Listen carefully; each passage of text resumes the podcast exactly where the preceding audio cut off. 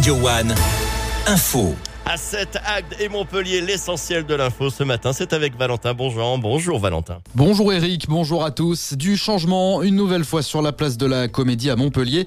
C'est le début aujourd'hui des travaux de démolition du bassin situé entre la place et l'esplanade. Un bassin qui, on le rappelle, va laisser place à une future porte d'eau idéale pour se rafraîchir l'été et du même principe que celle qui est au centre de la place du Nombre d'Or dans le quartier Antigone. L'achèvement et la mise en place de cette nouvelle fontaine sont prévus pour l'été 2024. À la fin d'un mystère, celui du coq de Bessan, volé en 1999 puis réapparu en fin d'année dernière.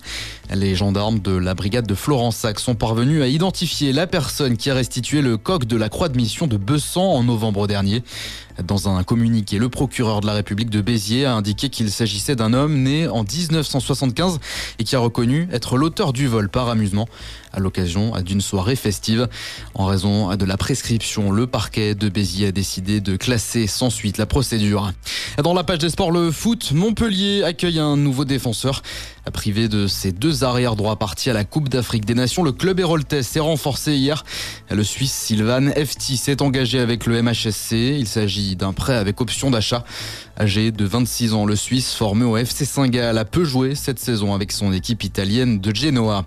En volet, deuxième derby de la saison entre Montpellier et 7 en championnat. Après un succès montpellierin à l'aller 3-7 à rien, les deux équipes se retrouvent à 7 pour le premier match de la phase retour et de l'année 2024. Coup d'envoi de la rencontre prévue pour 19h30. Et puis c'est le moment de lever les yeux vers le ciel en ce début d'année. Si vous aimez les étoiles filantes, c'est la semaine à ne pas manquer, celle des quadrantines. Un essaim d'étoiles filantes est prévu jusqu'à vendredi. Le pic est même prévu cette nuit. Elles seront visibles à l'œil nu. Pas besoin de matériel. Et voilà pour l'essentiel de l'actualité. Excellente journée sur Radio One. Merci beaucoup Valentin. Repassez nous voir dans une petite heure pour refaire le point sur euh, l'information locale à 7 Agde des Montpellier.